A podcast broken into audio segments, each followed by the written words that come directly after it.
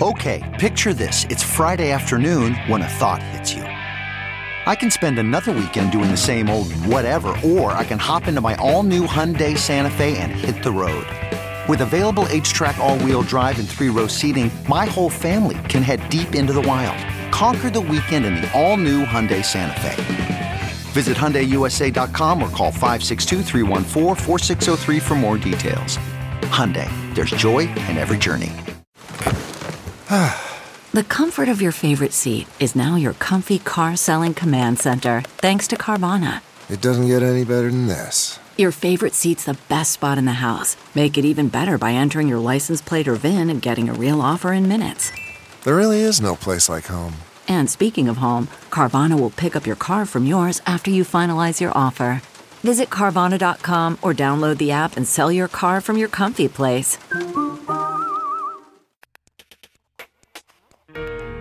The Incomparable. Number 624. July 2022. Welcome back, everybody, to The Incomparable. I am your host, Jason Snell, and I am joined this time, once again, by The Incomparable's most prolific panelist and also one of our most prolific novelists. It's Dan Moren. Dan, welcome back uh, once again to the podcast. So good to be here. They will they'll put that on my tombstone, Jason. you put a lot of words together. They weren't all great, but there were a lot of them. lot, so many words. Uh, actually, you're you're maybe on your grave they'll put um joining me now is Dan Moren. Thanks God. uh, well, okay, very presumptive there. Um, we're here to talk about the Nova Incident, a novel coming out July 26th. That is uh, your uh, latest b- installment in the Galactic Cold War series. It's book three, and by that I mean it's the fourth novel in the series. But it's book three because you start I'll from zero, like a good programmer would. Yeah, sure. from That's what it is. Uh, oh, that's a more charitable answer than my. Uh, I had an off by one error somewhere in my counting. Uh, yeah, yeah. Uh, the my most frequently asked question. It still plagues me to this day uh, that people try to figure out the numbering. I put a thing. There is a, a an FAQ on my website now that explains it. Uh, That's good. People still ask. Bas- basically, you know, when it comes from another publisher, it doesn't count. yeah, yeah, yep. That that's how it works. That's how it works. Um, so Nova Incident, it latest in the Galactic Cold War series. We're going to talk about it because this is a thing that you and I get to do is we get to chat about about your book and writing and all of that. And people should go obviously buy the Nova Incident or pre-order it or whenever you're listening to this. It'll be out shortly or it's already out. Um, and it is the latest in a fun series of sp- spies in space, or in this case, on a planet, which, as we've established on the Incomparable, planets are in space. Indeed, nailed it. So, uh, this is a uh, same characters that you know from the previous books, and they get into an adventure that I would say, uh, if I were to summarize it, I would say that it is incited by an act of domestic terrorism at the, Yeah. uh, or terrorism, unclear whether it's domestic or not, but an act of terrorism at the heart of the uh, the Commonwealth, uh, which is the the government, the planet spanning government that is that your characters work for Mm-hmm. And it it leads to all sorts of ramifications as the uh, as the investigation spins out. And by the way, the uh, the book cover is very nice. I I I had the pleasure of reading this book when it was uh, when it was in draft form, and I had a, the pleasure of of participating along with Anthony Johnston in a conversation with you about the book cover and and all the different options that you had and i think it worked out pretty well there's like I a, think it did too. there's a cityscape with a with with some flames and a space station and you're saying is the space station there for show and the answer is friends no it's not there is a space station in the nova incident Mhm. so Mm-hmm. It's It- relevant. it's good and the the blue color and it's uh, and the and and it's and the Nova incident as a name. So one of our questions, we have lots of questions uh, that we're going to get to. Uh, thank you to everybody who sent in questions for Dan. But one of the questions was about the title of your Oh, books, okay. and specifically the question was, let me see if I can find it here. But it was, um, what were the original uh, names? Oh. for your books. Yes, this was from Andrew. Okay. What were the original working names for each of your novels? Yes, we we've covered some of these before Right. because when we talked about the Caledonian Gambit, which had several titles, uh, Resurrection Man for the Resurrection. Men was the the longest running title. Um, and then briefly, uh, Sons of Caledonia, which I think is the name of the episode we did about it. Yep. Yeah, because I suggested that title and I liked it so much I named the episode about it. Yep. No, it's a good it's a good title. It was I think deemed uh, when I I may have made the pitch list, but I think it was deemed to sound a little too fantasy Uh, sure. uh, as opposed to science fiction. So I think, and then of course the Caledonian Gambit, which is a thing. yeah, because Gambit's a I had much to- less fantastical. Yeah, very super super hard sci-fi there. No, and that one came up from brainstorming stuff, and I think I jokingly was like, "This is like my Robert Ludlum title," and then unfortunately I got kind of stuck Uh-huh. You in that vein now.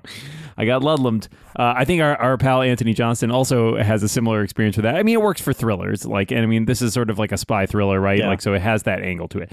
Um, Bayern Agenda was originally titled "Break the Bank," Right. um, which was a reference to uh, my uh, that that actually was a reference to the song which uh, Lawrence Arabia, played by Peter O'Toole, sings about breaking the bank in Monte Carlo. Uh, just because I love that sentiment. Uh, the Aleph extraction was originally the Quelle affair, Q U E L L E. I was told that was difficult to pronounce, and I Uh-huh. should come up with a better title, and so that's where the Aleph extraction came from. But originally, the- Technically, slightly easier to pronounce, but not really that easy. Not everybody gets it right. I have. I think maybe I finally have a title that has only one way to be pronounced. Yeah. The So- Nova Incident. Yeah. uh, and the original title for this one, oh, okay. So I have a working title. It's a spoiler, and that's why it was always only a working title. Ah. and we'll get to that in a second. Um, but uh, the title it almost went to print with was uh, the Nomad Protocol. oh, yeah. Right. Right. That's the one I And- saw. I was told basically my agent advised me that that did not play a significant enough part in the events of the book to warrant being the title. And I thought, I that's agree. a fair point. So uh, I brainstormed a bunch of stuff. I think I ran a bunch of stuff past probably you and some other people who had read the book early. Mm-hmm. And the Nova incident, I think, was the winner on that one. Um, Yep. should there be future books? There may be titles already in mind, but Oh. we'll see. It's easier once you have a, a format, right? The blank blank Yeah. the adjective sure. noun. You know. Sure. the orange argument. Yes, there you go. Done. Yeah. Perfect. All right. Well, that's uh, that was we're just kicking it off here. Anything uh hit you? Th- this is a this is a book. Is this the first book you wrote th- where you were under contract when you wrote it, as opposed to being speculative, or was the previous book that? The previous, so uh, uh, Aleph was part of a two book deal. So basically, when we sold the Bayern agenda, my agent was like, "Hey, you know, we should do a two book deal because you never know with series, right? Like." You might not know until the subsequent book whether the first book even did well, so you should kind of have that one in the chamber, as it were. Right. And so they they contracted for me two books. This book had to be renegotiated. It was I'm not going to say the easiest sell. Uh, I think I was not finished when we sold it, but I was well underway in writing it by that point. And it, you know, for for business reasons, which we may also discuss at other points, um, it was, you know, it's tricky. It's series are tricky because you never sell as many books as you do the first book in a series. It's just the way it works. It's very rare otherwise, right? Sure. Because people buy the first book and some people tail off or decide the series isn't for them. Very few people buy the second or third book in a series and think, I'll start here. And then if they do, Right. they probably go back and buy the earlier ones. Friends, this So- might be why the book one in the series is called Book One, even though there was a book zero. ding ding. Um, Mm, maybe. Yeah. So, uh, yeah. So it wasn't written under contract, but it was written with an eye to. I think we can probably sell this, and um, I would like to write this story. I will also say some of that was dictated by the fact that when this book was written, which was 2020, a year where many things happened, and I decided I just wanted to write this, you know, the continuing adventures of these characters Mhm. as a sort of solace to myself, if nothing else. Okay, and then and then you so you went back to your publisher and and and said How'd you like another one? here's You know, another here- one and they and yeah. they said yes and so and they said they with some yeah it's a, it was a little bit of a negotiation i will say i didn't uh, my payday on this one a little lower than previous ones Mm. but i am hopeful that uh, that will pan out for me in the end because a lower advance means potentially uh, faster to earn royalties depending on how well it sells. So hopefully it sells well. Everybody listening, that's your cue. Yeah, that's right. Do that. Ha- has it hit you? Has it hit you at any point, or will it hit you maybe when this comes out that y- you are the author of a four book science fiction novel series? What what an idea, right? It's not just like I I had a novel published, right, which you you've had for a while now, but it's like literally you have a you're you're now one of those people who's written a four book science fiction novel series. Yeah, it's weird. I mean, it's not something I sit and think about that much, but I, I definitely every once in a while it does occur to me, and I am inordinately proud of what I have done. I am very happy with the series thus far. I've been really lucky in like this book and the last book both got starred reviews from Publisher Weekly, which was really flattering. Um, and I've had people say some very nice things about it, which is great. And I think what I struggle with a little bit in that regard is definitely thinking like, well, I've told these stories and these are great. On the one hand, I have an idea for like, well, you know, I've written a series, right? Every person who writes a series sets out with the idea of like, I'm going to conclude my series eventually. Right. Some of them go on a lot longer than others. Some of them go on very short. Um, and you know, a lot of people I think expect series to fall in that trilogy, you know, structure Right. which this does not. Uh, I will just be frank about that. Uh, not least of all because there's been four books so far. So unless I'm going the Douglas Adams route, Right. uh, it's it's not a trilogy. Um, and then I think the other part of it is like as as proud as I am of having written this series, I also feel like I want to be able to do other things too. And it's not that I don't want to continue work on this series. It's just that like I have now proved to myself I can do that and I can tell this story and these types of books. And that's great. And I want to keep doing that. But I also want to be able to stretch myself and tell other types of things. So now it's the risk of like I don't want to get pigeonholed into like you wrote this series and this is the this is the one thing that you'll ever do or one story series that you'll ever write. It's like, no, I can do other things than this too. But I love this because it has been so important to me and I love the stories and the characters. Uh, now, this story, I'd say this book ends m- more ambiguously than some of Mm. your other books have.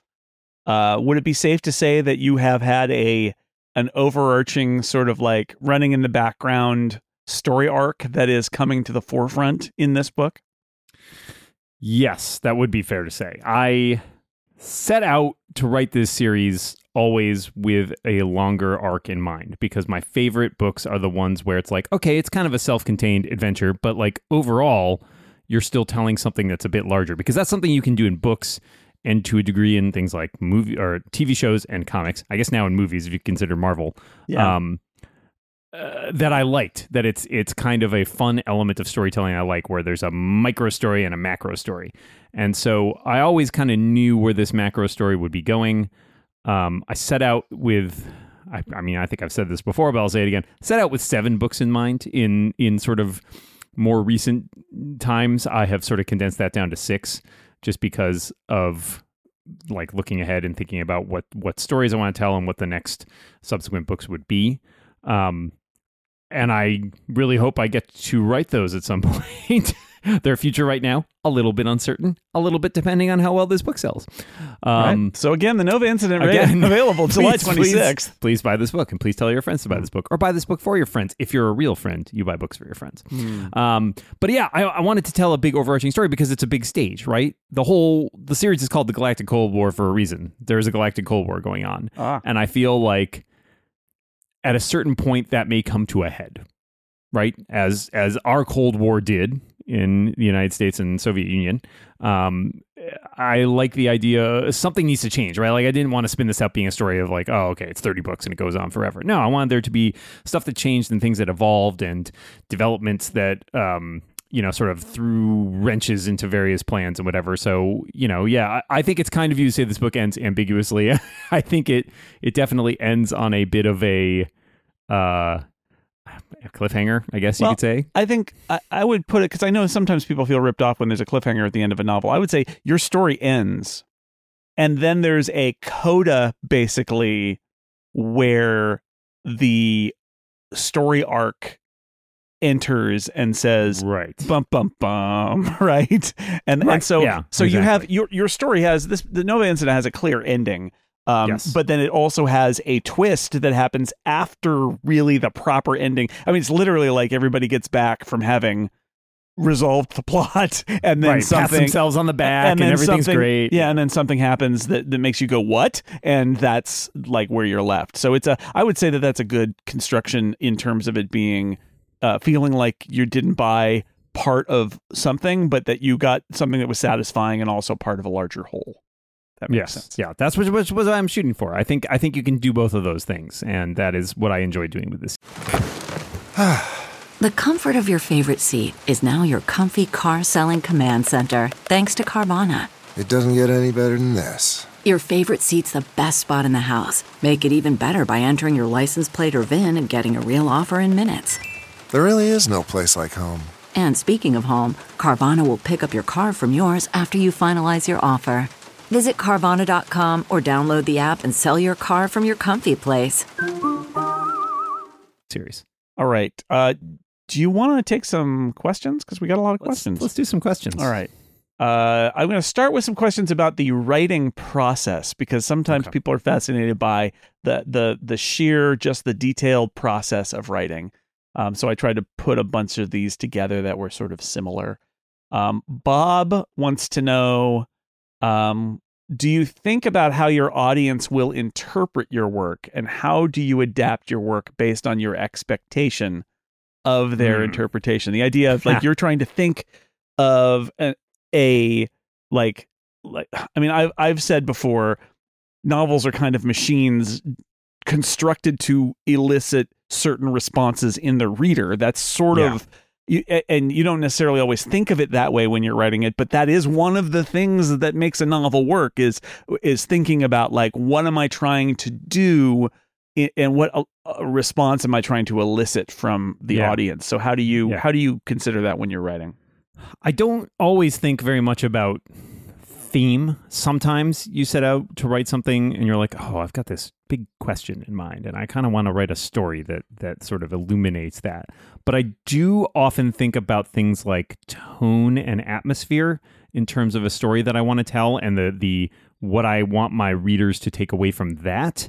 Um, for example, in the Nova incident, I wanted to write something that was a little more claustrophobic and a little more um, based in sort of, I mean, I don't know, paranoia or something, but like having that element of the spy thriller is like, oh, I, I, I kind of know in my head the kind of stories that I would consume, whether they're books or movies, that put me in that headspace. And how do I convey that to a reader? And so, in terms of like readers interpreting things, I think things like you know, uh, plot, word choice, all this stuff goes into constructing an atmosphere in the same way that you might build a set for a show, for a theater, theatrical production or a TV or movie production. And you're like, well, we want it to feel like this and for people to take away this, you know, this sense of what that world is like. And so I think that's where I spend a lot of my time is trying to build an atmosphere around the story I'm telling in order to convey like you know put someone else who's reading this into the same headspace of feeling like oh this is tense or this is uh, you know really claustrophobic because everything's sort of like happening all at once in this small contained area and uh, i think that's kind of how i approach it Uh, listener Ian asks, "What part of writing do you most enjoy?" oh enjoying writing that sounds nice no um Being done. Yeah, well, I mean that's the old canard, right? About like I don't enjoy writing, but I enjoy having written, which I think is true. Um, I like when something unexpectedly delights me that I didn't intend. Sometimes when you're writing, something happens in a story that is kind of out of left field, or you see it coming and you're like, oh, the only logical thing to happen is this thing that I didn't think would happen, but now it's happening. Um, and I enjoy that. I enjoy the curveballs. It's hard at times to have something pop up that you're like, oh, I didn't plan for this, and this might change the entire direction of the story. But it also feels very much like that's how you know you've nailed a target sometimes is when something steps to the forefront and kind of takes over and you're like, oh, yeah, this is an interesting wrinkle. Now, how am I going to react to that? How am I going to deal with that now that you know my all my well laid plans have been laid to waste?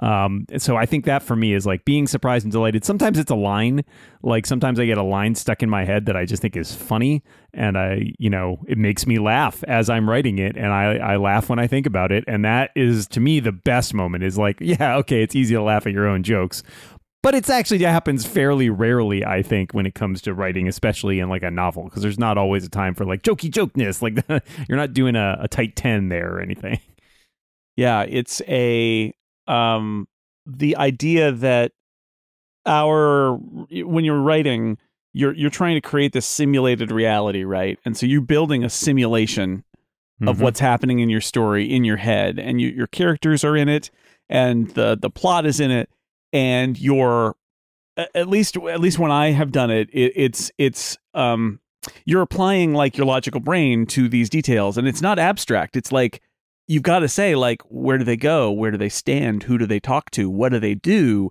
you can't you can't just sort of like say and they lived happily ever after right you have to say how they got to happy happily show ever your- after your and, work. you Yeah. know he, he he went in the door and like you you have to run the machinery and the good thing about that is when something unexpected pops out it's your logical brain saying no this is what would happen now and so it's right I would say almost always the right choice, uh, Yes. which is why especially if it's hard yeah we talk about pantsing and plotting uh, when we talk about this. The idea that you're going by the seat of your pants or you've heavily plotted it out. And while I'm a believer in plotting kind of big picture things, if you overplot, you you get that moment where you think, oh, this is what should happen now. Even though I didn't plan it, and you say no, the Right. children, it is the children who are wrong, there, and there's that's a no surprise and that's a Yeah. mistake, right? Because that's your brain saying what's in the outline isn't what would happen next. It doesn't make sense. And it, it is when that does happen. I remember Joe Straczynski talked about this for Babylon 5 that he like literally had a point when he was writing all those many, many, many episodes of Babylon 5 where the characters would basically tell him what to do. And it seemed mm. like wacky, but it's like well, no, it's he's running the simulation of his show in his head, and the characters are so fully realized in his head that they he he knows how they would respond, even if it surprises him in the moment. Right, Like, yeah. that's magical. that's even more complex on something like a TV show because then you've got actors involved, Right. and actors will make changes. They, they have interpretations they Yeah, bring to they as well. And that feeds back into the writer, and like I, that's a that's a cool experience. I've never gotten to write for TV or anything like that, but I, I do think that aspect of it is very challenging and also very cool. Um, Tim asks, "How do you know when your books are done? How do you go about making the decision to stop tweaking and changing and just put it out there?" Good morning, Tim. Um, Good morning. Good morning. Uh, how do you know when it's done? Well, when the deadline hits, I think is that's the first clue. Um, in terms of the plot, I mean, yeah, let's take it first. In terms of like setting down the plot stuff, like that's fairly straightforward, right? Like you get to an end in the story, that's very logical. But in terms of going back and tweaking, I think there is, you know, some of it comes from long experience. Uh, you spend a lot of time writing things, and especially I got cut my teeth in writing in quick turnaround stuff, right? Because I was working for Jason at MacWorld, and I started writing like blog posts, and like blog posts were like, you write a thing, you maybe give it a once over, make sure everything looks good, and then bam, you're done. You move on to the next thing, and so you didn't have the luxury of time all the time to like sort of run down all the details and endlessly tweak stuff. Um, some of it is just getting tired of the material, and you're like, I've read this three times, I'm I'm done. um, and I think some of it is just you know when you're dealing with a book that's like hundred thousand words ish, uh, it is time consuming, right? Like it is time consuming to spend all this time tweaking stuff. I- I think for me, I am done generally when I feel like I have resolved. I usually have a list of this is sort of my software uh, programmer background coming to play a little bit, but like I have a list of bugs in a story. Like when beta readers or my agent or somebody will read it and be like, this doesn't work, this doesn't work, right? Like Mm. I go down the list and like some of them I agree with, some of them I don't agree with, but I like try to get anything that feels like, hey, this really took somebody out of the story or this really didn't make sense. And I try to resolve all of those. And once I've resolved all of those, I'm I'm good. I feel like all right, we've worked out the major kinks in this story. There's and here's the secret. There's going to be other things because then it goes through an editorial process, then it goes through a copy editing process, then it goes through a proofreading process. And of all of those cases, you will end up changing things. You'll end up tweaking words here and there. You'll end up tweaking sentences. I've even had copy editors who, uh, you know, sometimes maybe exceeding the bounds of their duties have pointed out plot holes. Sometimes those are valid, sometimes they're not. Um, but you know, it's at that point, it's done basically when you know it's got to get sent off to the printer. I'm not a person who generally spends a lot of time asking for extensions or tries to overshoot a deadline very much. So, yeah, when it needs to be done, it's done. Do you have a moment where you're thinking I'm getting close to wrap it to wrapping it up and I need to I need to I need to button this thing up now or do you I just wonder if you're looking at the word count and thinking I need to speed this along or if you're if you're if you're willing to go where it takes you knowing the destination and i mean maybe does that change based on what your deadline is I think I think it changes depending on the story. I mean, like we've all been in movies where you look at your watch and you're like, "There's 45 minutes left in this movie. Like, Mm. what are they? What's going on?"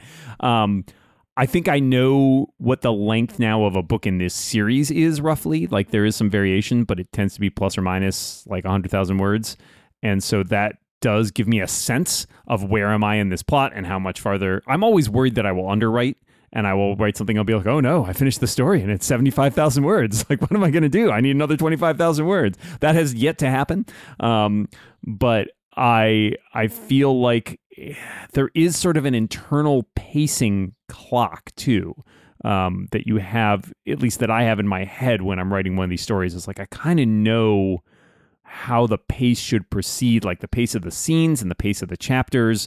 Like it's got a feeling to it. I will say I'm working on something now that is the longest thing I have ever written, and it keeps getting longer. Hmm. And I'm a little worried, but at the same time, like I feel the pace in it. And I'm like, oh, I can't just like snap my fingers and end it here. Like it's it's not ready. It hasn't gone through all the motions. And it may be that when I go back and reread this and edit it, it gets trimmed down and stuff gets thrown out and whatever. But right now, where I am in telling that story, it's like, well, I, yeah, I could wrap this up in a chapter, but it would be extremely unsatisfying and very, very weird. So you kind of have to trust your internal clock a little bit to tell you like how far along you are. do you just a as a follow-up to that do you think about do you just sort of let it happen and worry about the marketing later? Because i i the first thing i first novel i wrote was 150000 words. Hmm. and it was sort of a ya story. And the feedback i got from a bunch of people is basically well this should be three novels. Yeah, just- YA not- novels are shorter too. That's yeah exactly. I mean a 50000 word novel is a very short novel but uh, if it's a YA novel, that's probably not a bad length, and and so it's like this is two or three books, and and you know, I I I totally was living in the moment of like I'm just telling the story I'm telling, and I haven't gotten to Yeah. the end yet, and then I got to the end, and it was like this is 150,000, 160,000 words, it's way too It's long. That's long. Yeah. Even even That's- if it's a good story and it's got bits, but it's it's huge, and so do, you know, do you do you have that in the back of your mind of like is this is this an appropriate length, or are you more like uh, look, let me just get it out and I'll worry about it later?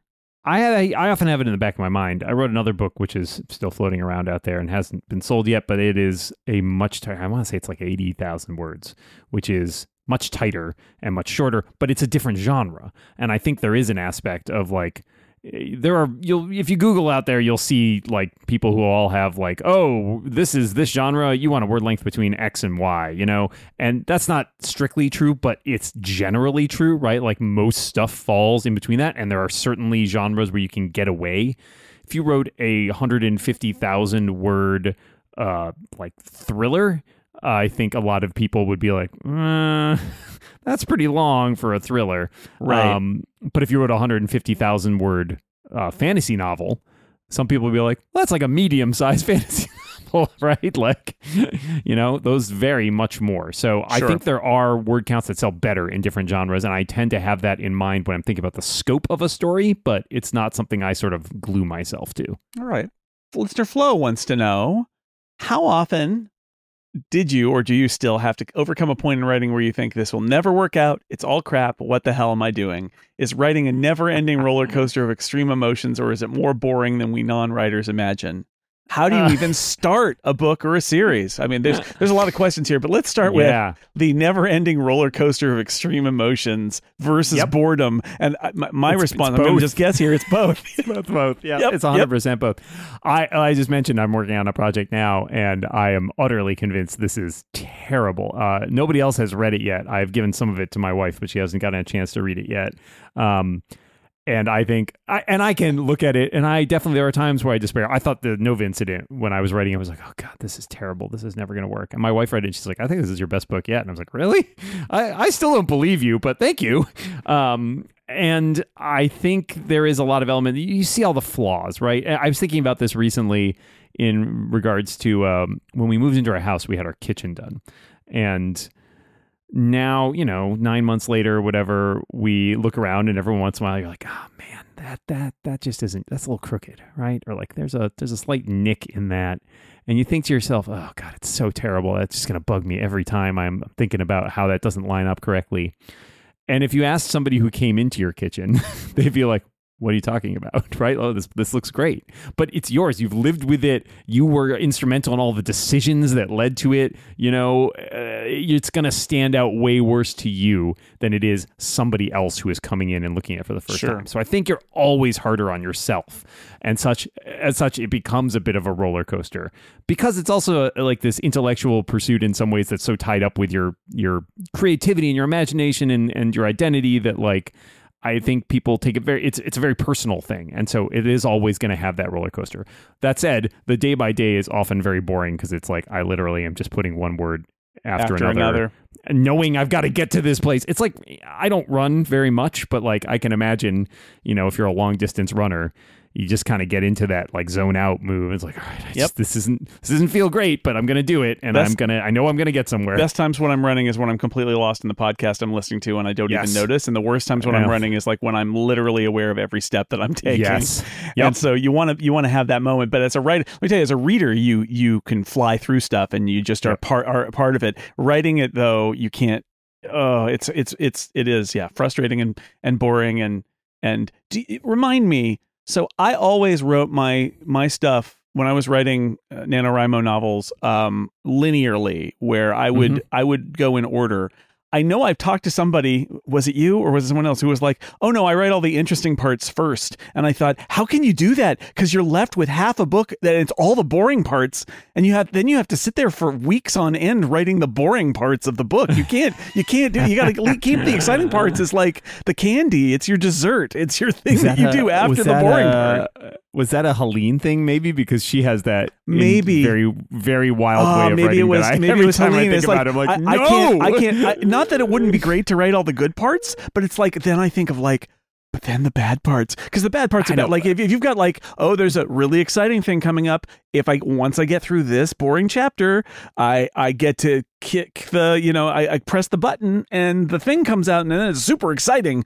But I got to get there first, and it's like a motivator to get Yeah. there. I I, I can't I- imagine saving the boring parts because it's because when it's boring and it's not like the book is it's not like reading that part is boring it's that it's the necessary kind of rising building action and getting all the pieces in place and all the details but writing that stuff can be a super grind and i cannot imagine not interspersing that with the fun stuff and leaving it till the end wow Yeah, I, I go I go almost exclusively front to back. I've occasionally had things where I write out of order, but very rarely because I think it helps me keep it all in my head of this thing happened, now the next thing needs to happen, now the next thing needs to happen. If I start jumping around too much, I'm like, oh man, where am I? What has happened? What still is going to happen? yeah it's messy and I yeah I screw stuff up and then I have to go back and fix it later. So I mean I, sometimes I do that anyways, but it's a lot easier if I'm writing front to back. So uh, and as far as the boring parts go, yeah, it's a slog sometimes to get through them. You try to make them interesting and you try to think about like well what is really important in this scene, but yeah, there's it's you know it's more fun to write a car chase sometimes than it is to write two people looking at something. I don't know. Mm-hmm. that leads to a car chase but know. Yes, exactly. Um, Flo's other question: How do you even start a book or a series? Is it just a bunch of ideas or scenes that you try to connect, or do you have a story arc in mind that you flesh out? Do the characters determine what kind of story you write, or is it the other way around? Did you have Kovalic in mind because he acts like he does, and the story had to evolve in a certain way, or did the story you wanted to tell lead to the creation of that character? Hmm, that's interesting. I think it's all kind of works together. I mean, how do you start? You start with, I mean, you can start a variety of ways. You can just start putting words down on paper. That's how I started doing my earliest stuff. I would say I, I didn't finish a lot of that when I was much younger, but like that's where it would start. I think for me, it starts a lot of times with a scene or dialogue. Like I'll come up with like a exchange between two characters. Be like, oh, that's interesting. Why are they talking about this? Who are these people? Like, why? What is this conversation leading to? And then that starts to spin out. Like, you know, it's a bit of a chain reaction thing. Like, as as soon as you start thinking about those things, you start thinking about other things, and then like ideas sort of bounce off each other. And you're like, oh, well, hold on. I had this other idea that was about this. I wonder if that connects to this in some way. Uh, it's a lot like doing a puzzle. Um, and so for me, uh, characters often come first before plots because I have an idea of like, all right, who is this person? Oh, I want to write a character who's, you know, this way and that way. And then you're like, well, what would be an interesting situation or where would this person likely find themselves? So I don't think, eh, and, and there's evolution to it too, right? Because I don't think Kovalic came into my mind fully formed. I knew who he was and what his role was, like what his job was, but I don't think I necessarily knew his personality entirely until I was writing these books. And even then, like it changes from book to book. Like not wildly, right? Because people are roughly the same, but like stuff happens and then Mm. that affects you as a person. And so that builds on top of each other till you have a more complex person. And sure, there's still some character traits that shine through there, but you know, it, ultimately a person is the sum of all their experiences. So that is kind of how it how it comes to play. Okay, picture this. It's Friday afternoon when a thought hits you. I can spend another weekend doing the same old whatever, or I can hop into my all new Hyundai Santa Fe and hit the road. With available HTRAC, all wheel drive, and three row seating, my whole family can head deep into the wild. Conquer the weekend in the all new Hyundai Santa Fe. Visit HyundaiUSA.com or call 562-314-4603 for more details. Hyundai, there's joy in every journey. Listener Josh wants to know when writing, did you ever feel the need to alter something because of a piece of media that came out that had a plot device or character or anything else that was too similar? Uh, yeah, probably. I I'm trying to think of a concrete example. I definitely have written books and then, or like come up with ideas for stories and then seen somebody do a very similar story and be like, Yeah. well now, now I Yeah. can't do that. or I need to come up with something that's going to set it so far apart that people will not confuse the two or, or not think, oh, this came up for this. I'm trying to remember, like there was something recently where I felt like, because is a fine line to walk because there's a lot of stuff where like you know stuff you write gets inspired by other stuff Sure. that you read or watch or whatever and you're like oh man i loved that scene in this movie where this happened. I wonder if i can like do something similar like to con- convey a similar idea or have a similar scene. And you know sometimes that does uh, bleed over but you know if you've done it well your characters are different and the plot's different and stuff so it may be a similar scene but it's like the context is different. Um i'm trying to think if i've explicitly changed i think i've changed names where it's like oh that Ah. name is too is too connected to something else now and now i just want to not dredge up sort of connections with that My first novel, I had a, a character who was a cheerleader, and then Heroes came out. ah yeah yeah And I was there like, you go Damn it! And so she became a volleyball player because there you go yeah just, i mean I had to be different. It couldn't there be. are there are little tweaks like that that you can make um, where sometimes something just doesn't quite work and you're like oh, i gotta I yeah, it's just like it resonates too much. It's like, uh, didn't Heroes do that? And it's like, yeah, okay, fine. it's, it's and it's frustrating too Nobody especially if you remembers it now. I could put it back, but it's too- right it's exactly too late. it's, It's a it's, a callback it's an homage. A decade now. ago, yeah, it's a it's a finely it's a finely aged wine yeah. But I think you're, I think you're right. You do have those like uh, the thing that you've got in your list, and you're like, oh, somebody did that. I, I'll put that on the, you know, put it on the shelf until I can come up with a different take on it. Or the worst is when you've already written it and then somebody else is like, "Oh, this is just like that scene in blah," and you're like, oh never saw that. no, yeah, "Damn it!" that, that's not good. Uh, uh, different Dan, listener Dan says, Hi, listener Dan. uh, or maybe you ask yourself this question. I don't know. What software do you use in crafting your books? Crafting. Yes, Uh, your yes, book craft. It's my- book craft. It's like Minecraft. I've got a little chisel and a hammer. Mhm. Um, I use Scrivener, which is Yep. my workhorse for this. Uh, it is great. I don't use a huge percentage of the features it has. Nope. Uh, our pal Anthony Johnson uses it and uses it totally differently from me. Isn't that great? Um, I love it. Uh, Scrivener is a great tool because it really can be anything to anyone. And there are a lot of people who's like, oh, it's so complex. And it's like, yeah, it's true. It is definitely more complex than sitting down and opening like a Word document. But it's also very powerful and it kind of conforms to what you want to do. So, like, I have seen, for example, in Scrivener, you can have documents, and a lot of people I know that's sort of designed to be like, it's a scene, and then your scenes go into a folder, which is your chapter. And it's like, I don't think in scenes, I think in chapters. So, for Mm. me, every document is a chapter. Right. Uh, and so, and that just works for me. Um, and it's got a lot of other tools that you can use for like storing research and stuff. I tend to just create like blank documents in like the separate section that aren't part of the manuscript where I just write stuff down, but I don't use a lot of like the templates and stuff in there. It's just it's it's more work than I need to do. Um, I've occasionally used other tools, uh, Scapple, I want to say, which is also by I think it's the same company yeah. uh Literature yeah latte, which is like yeah yeah yeah, which is like kind of a mind uh, mapping you know brainstorming thing. Um so i've used that a little bit to just draw like draw out ideas or stuff like that.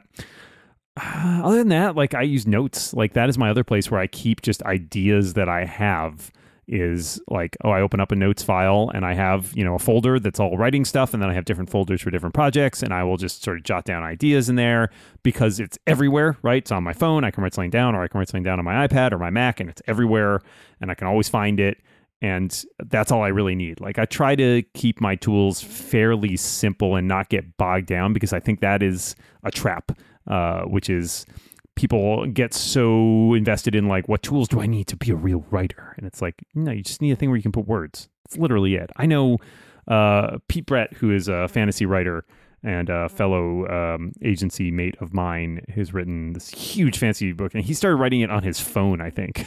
Like and this was before like smartphone era. Like maybe like maybe early sort of smartphone era but I, you know he's and he wrote like a 160,000 word book that like was mostly on his phone because he would do it on his commutes on the subway. And it's like that that works. Do it right? You know? If you write or he needs to write on paper or whatever do that. I mean it's whatever whatever you use that can get the words out of you Uh yeah, that's that's a good point, which is in the end the tools don't matter. no it's Like, uh, it's, it's a distraction It, it is. Yeah, in fact, if you obsess over the tools, You uh, never you're just writing. distracting yourself from writing. Yeah. Uh, Kate wants to know: Have you had to change your writing process due to the pandemic, and if so, how did that impact you? I did. Uh, so we talked about Nova Incident was written in during 2020. Um, I want to say I started in like maybe August 2020 or so, so a few months into the pandemic. And prior to this, as listeners probably of previous uh, episodes where we discussed my writing, know I was a uh, regular. Uh, I would get up in the morning. I would go down to the coffee shop. I would do some writing there. I would have my cup of tea or two, and then I'd come back and have lunch and work in my day job stuff couldn't go to the coffee shop anymore. uh, so that was an interesting change. I think the last time I sort of went to the coffee shop was like in, you know, right in March, right as things were starting to shut down. Uh, and so as a result, I wrote pretty much this entire story in my home, which is weird. I didn't because I'd never written any other book entirely in my where I lived. I would go to coffee shops or I would write them while I was traveling or stuff like that. Um, but I very rarely worked on a novel while I was at home because for me that was sort of like a different. That's like my work environment, quote unquote, like where I'm doing other stuff, podcasting or writing tech stuff or whatever. And so a lot of that I wrote sitting in my uh, my Poang IKEA chair in my living room in my old apartment, uh, and that was it felt different. And I think that's part of what informed the feeling of the novel being more claustrophobic was the fact that I was stuck someplace. and so I was like, well, I'm going to sort of, I, I can sort of draw on that for this story that is a little more self contained to a planet instead of having these, like, you know, jumping between all these different worlds and feel like there's some tension from the fact that you can't escape this place. Um, so yeah, that was a big change for me. And now it's now become routine for me. Like I still don't go to the coffee shop. I have been a couple times in the past two years, but I usually get up and go get my cup of tea and then sit in our dining room where we have some nice armchairs and Mm. that's where I write now. Yeah, a real value in in changing your context when you're writing. I I mean, Yes. just in general, not just for novels, but like I I find it incredibly valuable to get up from my desk, um, because I don't sit at my desk and write all day. Right, I'm doing I'm managing stuff and I'm doing podcasts and stuff like that. And then when it comes time, you and I both write weekly columns for MacWorld. I will almost always write that column somewhere that is not my desk. It's usually in the in the summer months. It's outside under my redwood tree in a camp chair and in the cooler times, it's usually at the bar um, in my kitchen. But going to a different location makes a difference. It- Right, it's- and I often write my Macworld column at my desk because it's like the one thing I do write at my desk. Uh, Not always, but a lot of times it's like, Yeah. oh, well, this is work. I'm going to go to the yeah, workplace. Go to the work. That makes sense uh, in a strange way. Human brains, we're we're Yeah, we're wacky. weird. Um, Mark wants to know: Do you have any specific writing goals or routines when you're working on a novel, and does that change for different parts of the writing and revision process? Well, it changes by the novel. I'll tell you that much. Like I have been, I mentioned again this project I've been working on. I've been kind of working on it pretty solidly since the beginning of the year, um, and I set myself a goal of doing a thousand words on every weekday.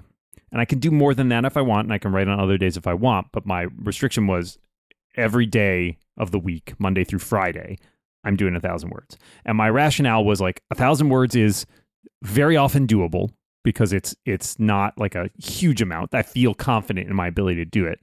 And doing it on the weekdays lets me sort of have off days, kind of like when you're you know exercising, right? You have rest days, like you need to let your your body recover. And I have found that that is extremely doable. With very few exceptions, I have not missed. I think when we went on vacation, I was traveling. I maybe wrote one day, and then the rest of the days was like not really. But every other day, basically since the beginning of this year, I basically put a thousand words down. Uh, and job. yeah, I, I it worked. I don't know why. Like I've tried this in the past with like, oh, you know, NaNoWriMo, right? Like you think, oh, 50,000 words, 30 days. Yeah, it's 16 It's, it's 1666. 1667. Yep. Yeah. And you're like, great, as long as I do that. And it's like some days, 1600 words is pretty a lot, yeah. And, yeah, well, it's an and- average over 30 days, though, right? Like, so some days you do more and some days you Yeah. do less. But like every day you do less, you always have that in your back of your head, like, oh no, I need Now to I'm make behind. that up. yeah, yeah, but that's when Uh, you get but- to the fun part. yeah, it's exactly. not the boring part. stuff gets stuff gets wild then. Uh, so I try to do that as a routine. Editing is a little more free form for me because it's harder to gauge. Like, you know, I'll break stuff down by chapters and do like, oh, I'm going to do five chapters today or whatever. I'm going to do occasionally like 10,000 words or something like that. I think it's just a faster process, though it depends on what. Sometimes you just get really bogged down. You're like, oh, this thing really isn't working. It's not like, oh, I got to change this word or this sentence had a grammar error. It's like, this is broken and I need to fix this. And you might bang your head against it for an hour or several days, even, um, depending on how complex a problem it is. So I don't tend to set myself as much goals. That's more of a time thing. It's like, all right, I got you know two hours to do some editing before I do other stuff. Do you do when you're when you're writing? Do you do the NaNoWriMo thing and try to just plow ahead and figure out that this is a thing you'll fix later, or do you get tempted by the I'm going to go back and tweak this? And because NaNoWriMo, the whole idea is you just keep putting the words Yeah. down, and you're you're you'll deal with it in draft because the point is to is to move forward. Fix, it in post. Yeah. Um, yeah, I- I, I try to do that. I try not to get too bogged down. Sometimes I get stuck because I have to go back and refer to something, and I'm like, oh, what was that name, or what did I call that? And I'll have to like search through my Scriven document, and be like, oh, is that? And oh, wait a second. Now that I'm back there, I just had that today. Actually, I was like searching for a term I'd used in this book, and I saw another term listed next to it. I'm like. What was that? What did I mean by Mm. that? I don't think I've referred to that anywhere else. Uh, and then I was like, I just gotta leave it there. I leave it there, and I keep moving. Um, so I try to just plow ahead because I find it's a different side of your brain, right? You wouldn't start editing a podcast when you're in the middle of recording it. I don't recommend So, it. I think that would cause a lot of problems. Yeah. So I try to just keep going. All right, let us do a our audio question now. Oh, audio. We have one audio question from listener James. Does listener James introduce himself? We'll see. Hi, listener James here. Dan, I'm wondering what has been the coolest perk of being a published author that was a surprise to you? what has been the coolest perk. of being a published author that's been surprised to you? I think in some ways, I mean, meeting people who have read my book. Actually, I will say that my favorite stories are, and this has happened twice that people have reported it, is people who have been, I made, I made shirts for my books that have like the Commonwealth logo and the Illyrican Empire logo. And twice people have reported to me being somewhere and somebody recognizing the shirt. and I was like, I don't know if that's a perk, but it was like a moment where I was like, oh, there are just strangers who have read my book meeting other strangers who Yeah. have read my book. That's weird. Isn't that wild? Um, I, I think that's great. Um, and, and, you know, as such, running into any fans, like whether it's at like an author event that I do or when we're out like doing the Apple WWDC or something and running into people who have read the book and say nice things like, is that a perk? I don't know. I consider that a perk. Yeah. I I love it. It's it's just delightful to have that like be a real world thing instead of the faceless masses out there. I was gonna say Um, being being on panels at like conventions and stuff is a, That's fun. You know, when when it's I- like, well, uh, you're a, you're a published author, so you are now enshrined in that in that ability. You like you're legitimate for that now. Yeah, doing panel. I've done panels a few times at Worldcon, and I did one this year at the Nebula conference, which was a first for me, and that's fun. It is super fun to be able to do that. I think actually this will. I, this is what I will say is my favorite perk is actually being able to just meet other authors that I really admire and Hmm. like have conversations with them, like you know, just chat or like Right. I, I find that kind of cool. Like I don't know. I met I've met a few different people, but like recently, not that long ago, this year, I was at a party after a book event that was held locally. And I went to this party at a writer's house afterwards, and I was like talking to Scott Lynch, who is like a writer that I really love and oh, admire. Oh, yeah, wow. And like, that was really cool. I was just like, oh, let's just, you know, Yeah, shoot the breeze with Scott Lynch. Hey, Eliza Locke Lamora, right? Yeah. Yeah. Yeah. I love that book. And I just, I mean, you know, it, it's just a guy, like, you know, just having Just a a normal guy. conversation. It wasn't like a deep conversation about writing or anything, No. but like, I don't know, it was kind of cool to talk to people whose work you really admire. Yeah, I met Ann Leckie at Worldcon, and I was like, "Hi, how about the, how about the, I like your books." It was just, I didn't even know what to say. It's like, you know, It's, yeah, it's Yeah. tough. Yeah. But Uh, some spe- so we had the audio question. Here's the audiobook questions. Uh, Matthew wants to know: Is the audiobook coming out on a different schedule than the book release? Uh, for this particular book, I don't know. I was, last information I was told was well, that unless it- it's they were- surprisingly coming out on July 26th, the answer Well, is yes. Yeah, I mean, well, you'll know by the time probably you hear this podcast whether or not what the schedule actually Ah, is. Because I'm right. sure by the time that it come, the book is ready to come out, I'll at least know whether the audiobook is coming out at the same time or what a date will be. Oh, interesting. I think I can say. I don't think this is giving. Who cares? This is the. Uh, I This, can't this say- is. I, uh, yeah. Okay. Go ahead. I literally got an email yesterday as we record this from the narrator, who is the same narrator who did the last two books. And he was asking me about like if there were any new pronunciation stuff. And I was like, oh, I didn't know. Like, I knew we were trying to maintain that continuity. I didn't know that we had actually gotten him back. So I was Ah. glad to hear that. So the continuity, the uh, uh, Victor Bavine, I mean, he's saying his name wrong, Bavine, who is who did the narration on the Bayern Agenda and Aleph Extraction, will be doing the Nova Incident book. Nice. So there is an audiobook. It's There is a- one. There is one. I just just, matter- don't know. Is it coming out? There's right a there's a boring business reason Yeah. here, which is that it's it's a different company doing it, and I don't know what their schedule is. Right. So this is uh, leads us into Jonathan's question, which is how are the audiobook versions of your books handled? I notice you have two different companies making the audio ver- Mm. versions of your books so far. Yeah, so this is a business question, and the answer is essentially what happens is there are different sets of rights for the print, ebook, and audio, and usually it, it kind of varies. Some publishers will be like, "Hey, when when you sign the contract, we are gonna we would like the audio rights. We will sell them, and we will cut you in for some of the the money." Um, also if you can maintain if you can manage to keep those rights to yourself which if you if you have an agent and you should absolutely have an agent if you're ever dealing with this because they are invaluable when it comes to dealing with rights uh, a good agent will be like hey we want to try to keep the audio rights this is a lot harder with big publishers because they have a lot more leverage. But if you're at a sort of a smaller press, then you can often try to keep the audio rights and then sell them yourself, which means you get more money because you are not splitting it with the publisher of your print and ebooks, which when you think about it makes sense. Why should they get cut in on the audio rights? So uh, the answer is when we did uh, uh, the Caledonian Gambit, uh, my publisher was Talos and they took the audio rights and they sold them to a company called Tantor, which is a fairly large audiobook production company. Um, and when I did uh, Bayern and Aleph, we kept the audio rights and we sold those to Audible. So Audible produced those. And then when we did Nova, we offered it to Audible. They did not want them. And so we sold it to Tantor again. So I'm back with the, the publisher for the first time around. So uh, all good people. I, I'm very happy with all the audiobook work that has been done across all these companies. Um, you know, I, I think I am not an audiobook person, but uh, I think neither. mostly I've heard good things from people who have listened to the Well, that- audiobook versions. That leads us to Saskia's question, which is Have you ever listened to the audiobook versions of your own books, and do the readers or producers ever approach you for pronunciation guidelines? Yes, they absolutely do approach me, as I just mentioned. Yes. Uh, in the past, I've also recorded every once in a while. Like I've done like a, I was like, oh, I have a microphone. I can just record a thing that tells you how these are all pronounced, if that's helpful. Um, and so I have done pronunciations because I have feelings on how things should be pronounced. Mm. I know, for example, uh, my main character, who is Kovalic, that is how I pronounce it. I've heard there are different pronunciations, but that's just how I hear it in my head, and that's how I prefer it be pronounced. Uh, whether you, if you pronounce it something different in your head when you're reading, that's fine. If you say I'm gonna- that's fine. Sure. Go ahead. Yeah, that's it. just not how I would pronounce it. Um, I don't tend to listen to the audiobooks.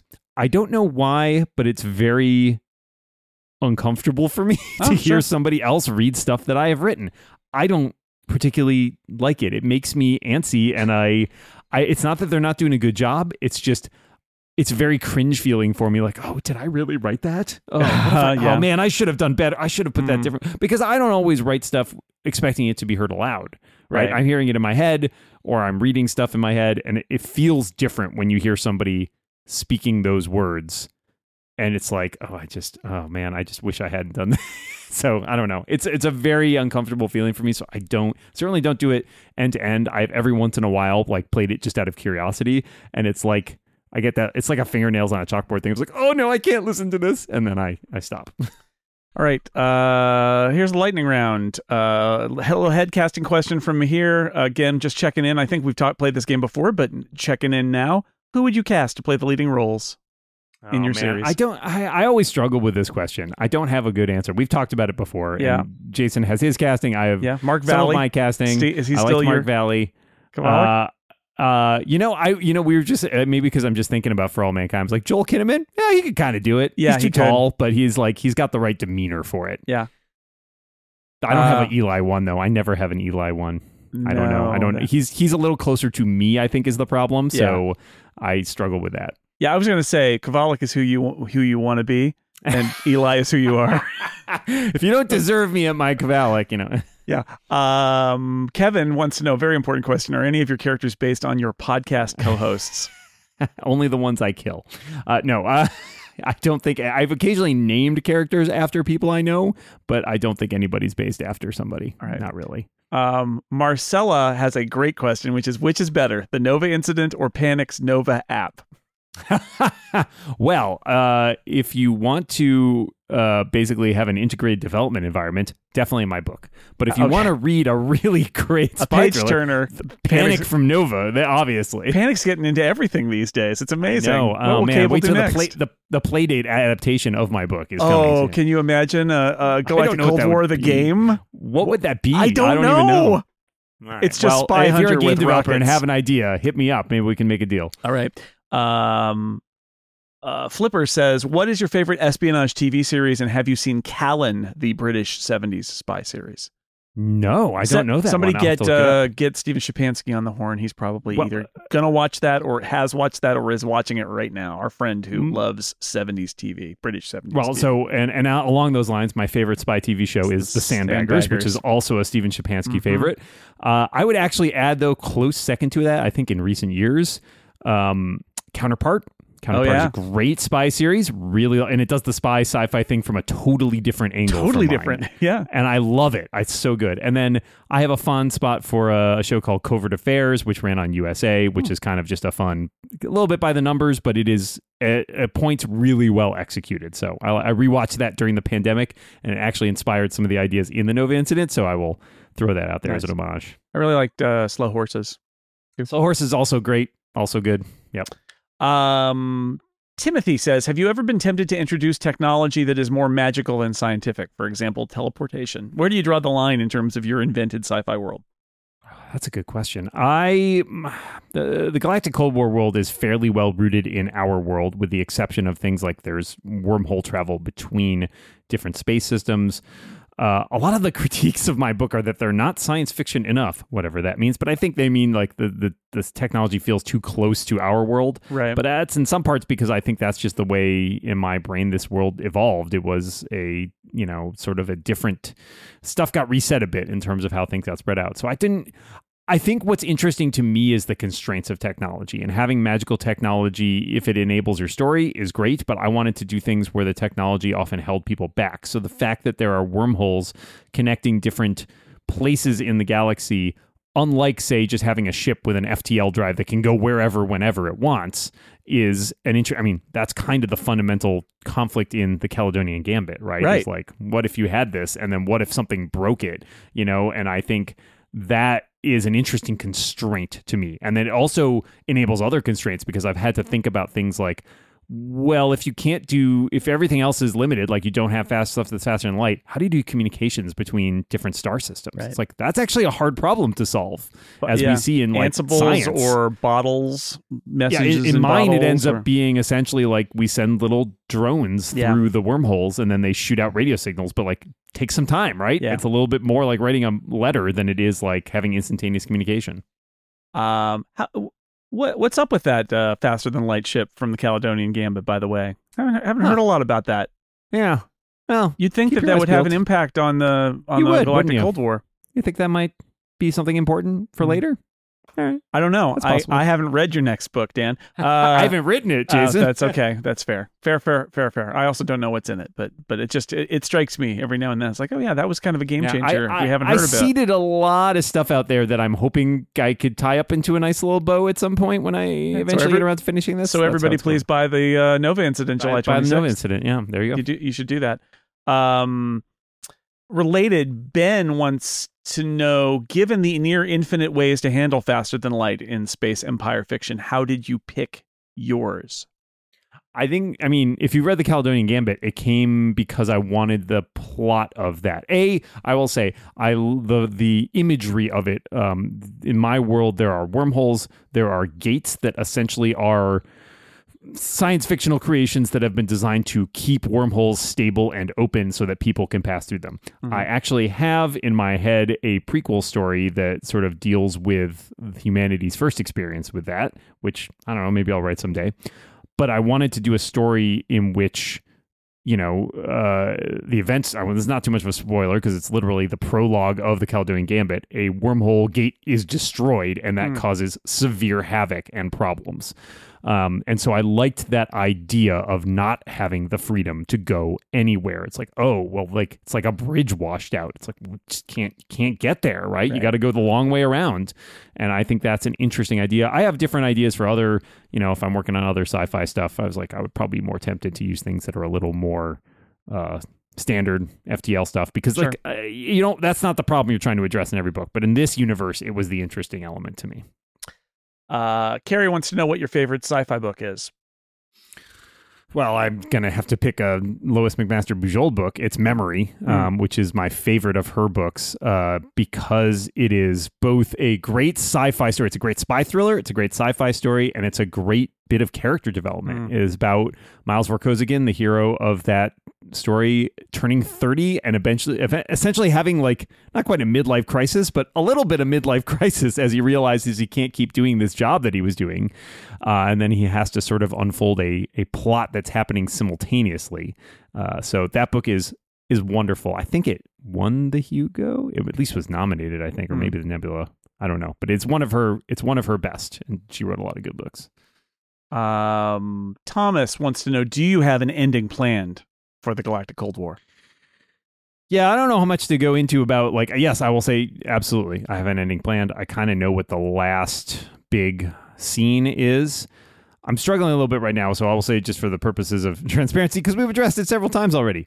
I don't have a contract for any more books in this series right now. So as of this very moment when you are listening to this, there are no books being written and there are no books on the schedule. If you would like that to change, you know what you have to do. July We've covered twenty it. sixth, the Nova July 20th. Incident. Buy this book. Buy. Buy. the last books. Have your friends buy them, etc., etc.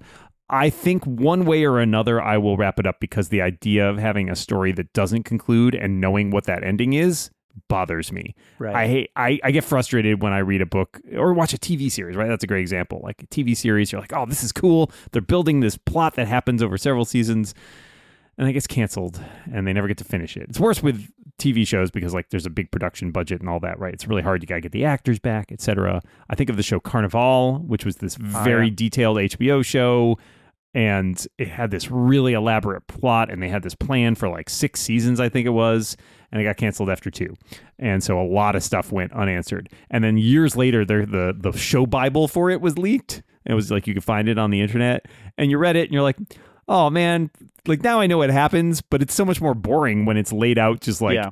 and then this happens and then this happens that's because of this. It's like no no the whole point was that it was like mystery unfolding over time and it's like i don't want to just somebody tell me what was going on i wanted to experience that so Well, your I your would- challenge is going to be uh because obviously you could you could publish it yourself as an ebook, I'm- which i may do. And you, know the, you're just going to have to calculate the amount of work that's going to go into writing it and producing it, and the trade off with how many sales you think you're going to get. Even though if you're selling it yourself, you know you've got a probably better Right. deal.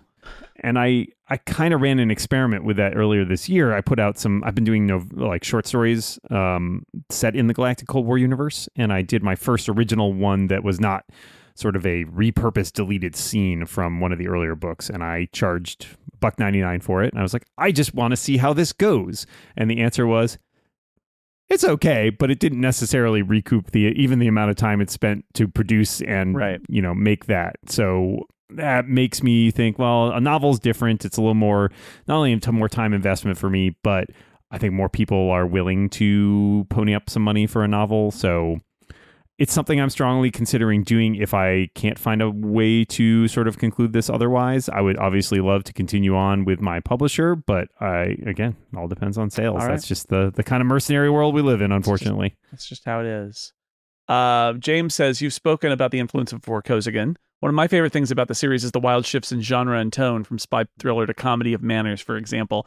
If given the opportunity, what other genre would be the most fun to drop Simon and the gang into? I had a good laugh imagining them being forced to work security for their galaxy's version of the Oscars. that would be funny. I mean, I would do. I think I would do a comedy. The, the, uh, I try to inject a lot of humor in the books as it is, and so I think some of the most fun moments are when people are confronted with a situation that is like totally outside of their area of expertise. So, sort of a fish out of water uh, comedy scene would I think be super fun. I mean, it's already a science fiction thing and sort of a spy thriller. I don't know how many other genres I can I can like sort of jump onto that. Like I'm you know, I'm tempted to do like a straight up mystery, but I think that's, you know, it's weird to write a straight up mystery in sci-fi. Although I guess Asimov kind of did it with Mhm. those uh with the uh, Robots. the robot books. Um, so yeah, I, I think either a comedy or a mystery. I know those are kind of adjacent. I mean, or just you know, get wild and drop it in the middle of like, oh, it's, it's Ted Lasso, but with the Galactic Cold War Oh, cast. Interesting. There you go. It's uh, it's what's the most popular sport on uh, on this planet? I think it's Gravball is Grav- the one that I've sure. referenced a bunch. It's like rollerball, I grab ball, all the balls. yeah, it's All got right. it's got gravities and balls. couple That's what we couple got. more uh, really quickly. Kate wants to know if you had two of the characters from your books on clockwise, who would you choose and what would you discuss? uh, Tapper and Ah. uh, oh god, I, come on, it's that would just be so much fun. Uh, Tapper and probably uh, Natalie Taylor, and the reason is because uh, Nat is extremely smart, and she would be really she would be interested in discussing technology topics, and she would be really insightful too. And then Tapper would just be hilarious because his answer to everything is like, "Well, I just blow it up." Yeah. like, yeah, why doesn't just this put thing blow explosives up? on it? yeah. and that I think that'd be delightful. And I have one more question, and I'm going to say if you're if you're very very very very very very sensitive to hints and spoilers, you could tune out now. This is the last question, and thank you for listening. But it, I I don't know even if Dan will. Um, well, let's just see. Neil wrote, "This question has a spoiler for the end of Bayern Bayern Agenda. Uh, when you killed off Paige at the end of Bayern." Had you already conceived of the character of Sayers to replace him on the team, or did you create her in the course of plotting Aleph? So, I can answer that question. Um, I she was always intended to and, and uh, join the team. Always, I had her in mind from the first book. I just didn't have space to develop her the way I wanted to in the earlier stories. And I had always known what was going to happen to Paige in Bayern. Like that was part of the plan all along.